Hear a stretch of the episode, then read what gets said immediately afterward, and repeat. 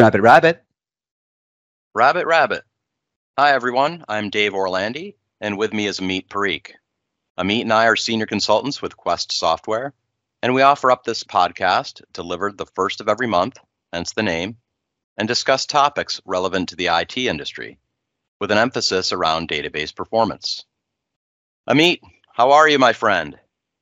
I'm doing great, Dave. How are you? Hope everything is well and can't believe we're already in April. I know it. Uh, this actually marks our 12th episode. We're coming up on a year.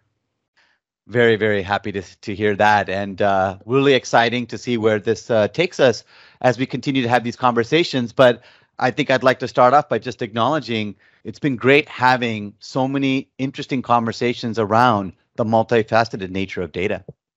Absolutely. And some of our podcasts have uh, included guests, others not. Uh, but we do find ourselves kind of gravitating to the topic of data. And so, really, our, our podcast is naturally extended really beyond database performance. So, we talked about democratization, automation, manipulation of data, how data has spawned all sorts of new careers. It's been great. Yeah, and what's really interesting, or what has been uh, compelling, is this growth and prevalence of artificial intelligence or AI and machine learning. And as you had mentioned earlier, we had touched on the, some of these topics related to automation. And it really is a pivot when you think about sort of data, the growth and prevalence of it, where that is taking place, where it's being leveraged, if you will, is through this explosion with AI and ML. Right. And I think we found uh, ourselves in some of these offline conversations that we've had. Uh, the, the topic of AI keeps coming up for the two of us. And so uh, mm-hmm. we quickly realized that, hey, I think this is going to be our next topic. It's something we're interested in, and I think uh, our listeners are interested in. So uh, I'm happy to dive in. Uh, what's what's great is the first thing I think of, what what comes to mind when I uh, hear AI, is remember years ago the IBM Watson commercials. Uh, mm-hmm. That that really uh, reminds me of AI, and I remember it. It really it stopped me in my tracks and ma- really made me think that wow, the possibilities of this are essentially endless. Yeah, you mentioned Watson, and I'll even go back a little bit further. I mean, we're um, not to date myself, but do you remember the movie Tron, and there was sort of the the, the master control and there was this program that was written by uh, you know the folks at that company that uh, you know that it was developed by. It, it was sort of like watson right? It had characteristics and it had a personality mm-hmm. but um, along the way it was built for a specific purpose. And and i think the purpose was learning and tra- training wasn't it?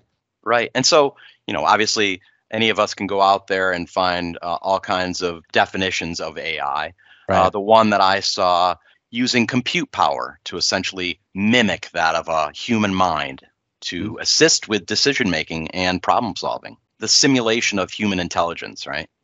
So there are all kinds of examples out there already today. It's not uh, really anything new anymore. Those assistants like Siri and Alexa self-driving cars, social media monitoring. I mean, the list goes on and on, and that that actually uh, extends to databases as well, with AI databases that are being rolled out. The idea of taking in volumes of complex data, traversing that data, analyzing that data, and providing visualizations all in just seconds or even milliseconds. I appreciate that, and um, you know, it definitely it's worth mentioning and defining for our, our general audience. I think that, you know, when you focus on what machine learning and AI is providing different verticals and industries, it really is using the technology to provide wider accessibility, benefits that improve customer experience, more informed decision making can take place. You allow yourself more increased innovation because you have simply have more time to do that because AI and, and machine learning are allowing that time to be used for other things that are more innovative in, in, in nature. And then the cost savings, right? When you start to be able to uh, utilize and leverage AI, what organizations have said over the past few years is that there is a significant cost savings. Uh, mm-hmm. Uh, cost savings around capital. You have also boosted productivity that takes place. So as you mentioned, um, it's it's very interesting to see now how data is being leveraged across these different verticals and seeing where these benefits are emerging. Some of those verticals include finance, medicine is a big one, mm-hmm. uh, sports. Uh, again, I, I keep referencing commercials, but the AWS commercials that we see when we're watching football on Sundays, and it talks about how X player has a 14% chance of catching that ball where it was thrown, and really cool applications. Right. And even as you had mentioned in, in healthcare and, and what's taken place with the, the pandemic, but just how it's used, for example, in use cases related to drug development.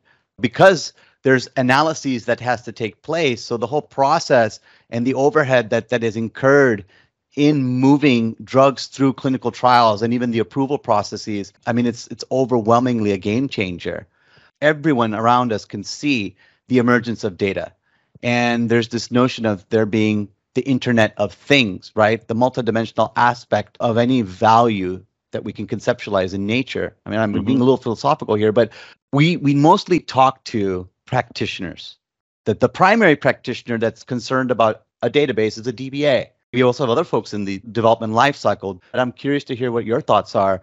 You know, how the role or the perspective of a DBA should change. I wholeheartedly agree that shift is taking place. I tread lightly here because I anticipate that maybe some of our listeners, maybe they're DBAs or, or developers, may sometimes feel, well, wait a second, is AI going to replace me? Does that make my job uh, insignificant or irrelevant over time? And I would say absolutely not. In other words, think of all the reskilling that may need to take place, but now there's a whole new set of responsibilities and a shifting of strategies for environments to be able to really embrace AI and allow it to make them more efficient and make smarter decisions with their data.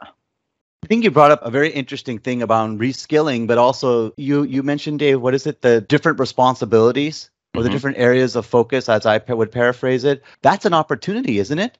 That's an opportunity, right, to to learn something new. And I think that as you see over this next decade, but reskilling definitely needs to take place. This presents opportunities for our database professionals now to be able to pivot one of the things that we talk a lot about to our customers when they're when they're monitoring performance is understanding what type of database it is right so dave there is the the cap theorem. You know you have consistency and you have availability and partition tolerance. Every application puts a premium or a priority on those.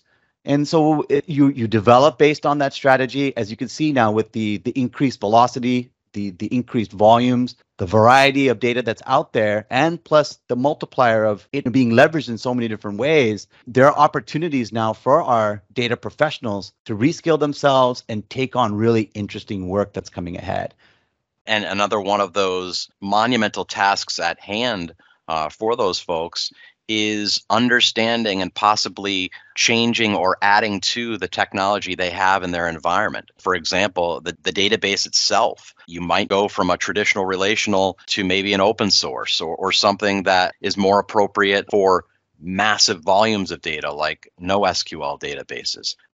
Yeah, absolutely. And then certainly the infrastructure. I think mm-hmm. that um, you know you had mentioned right Watson I had mentioned the the program in Tron, but all of these systems, AWS, Facebook, all these systems have been able to ingest so much information that their training and their learning model has become really robust. But for that to occur, there's some focus that needs to be paid attention in terms of how these systems are built, right? So initially, it's going to be expense in memory because you know locally that's where mm-hmm. AI gets to train itself but what often happens, Dave, is, is that then once your model is built and you now want to be able to deliver in real time the benefits that AI and machine learning provide, but what happens is now you have other areas of the infrastructure that you have to, to concern yourself with and that is you know making sure the network is robust and, and ensuring that there aren't any undue latencies in storage. There's the other side of it too right? If, if there are other dimensions around infrastructure management besides just the performance of it.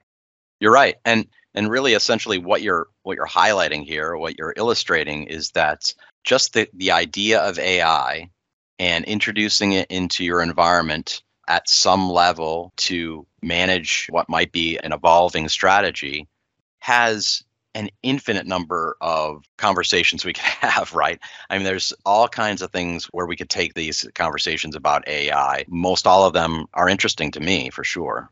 from a career perspective, there is certainly a lot of reskilling that needs to be done. But I think from a, a perspective of being a practitioner, you know, you have both the design and you have the use of the data, but then you also have um, how to support that service model with whatever infrastructure. You know, the other thing is is that companies are becoming much smarter about how they use their technology assets, and AI and machine learning is even going into that. Yes. Yep. And I think you and I had similar knee jerk reactions as we decided to take on this topic.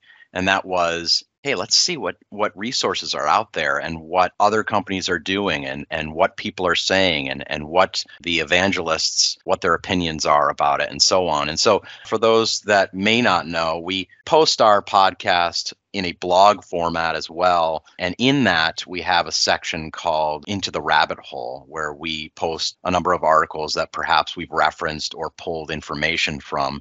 And I think we might uh, have filled up that rabbit hole for this particular episode because there's lots of great stuff out there. What what kind of things did you find, Amit? As you had mentioned, with sort of the adoption of, of cloud platforms, what's happened is there's this been this shift from sunken capital management to now more streamlined use of IT as an operating expense. So we've seen folks go into the cloud. So I think that's been my angle. And I think it, it first is, is sort of how can companies better get a handle on, on the expense and, and sort of the needs around supporting infrastructure. So there was an article here recently that I'd come into written by Steven Woo talking about how memory is the key to the future of AI and ML performance. There's also another article that was actually written as part of a NASDAQ series. So this hmm. is coming in from the business perspective, and it's okay. talking about how AI is disrupting different industries. And I think that the point that I found was really compelling were those benefits that I explained earlier, right? It's it's, like when people think about this, it, they a lot of times they think it's happening behind the scenes, but it truly is. But what is happening is is that it's now starting to rear itself into different avenues because it's had time to get trained and learned. Mm-hmm. This is the, so it's become more robust, as I mentioned earlier. So now you're starting to see innovation happening at a much faster pace, and you're seeing much more informed decision making. A lot of the decisions that we're taking are able to be made in a much more informed manner in real time. These are just a couple of things that I'm going to put in the rabbit hole. Um, yep. and and yes, it's been great. I mean, that's another part of this podcast, Dave, that I really enjoy is is that we get to share some of the more interesting things that we not only hear from our clientele, but also what we have to keep ourselves abreast of because as a role of consultant we honestly have to be on the forefront of topics because it's going to help us both anecdotally and also practically with the future conversations we have with our customers. Precisely. Absorbing and, and learning every day. One article uh, that i'd like to reference among many really that i thought summarized our topic particularly well is one from deloitte and it's called Becoming an AI Fueled Organization.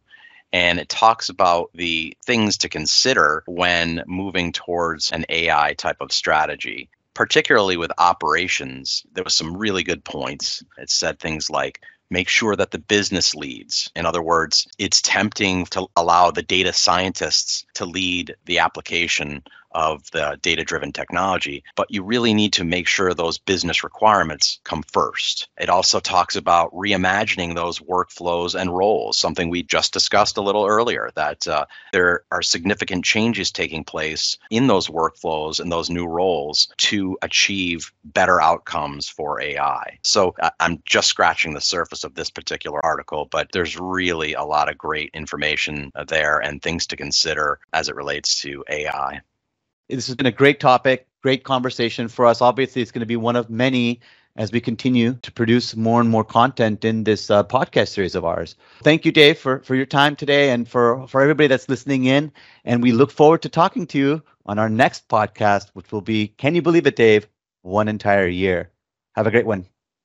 Yes, you as well, Amit. And thanks, everybody, for listening. And once again, if you like what you hear, please don't forget to like and subscribe.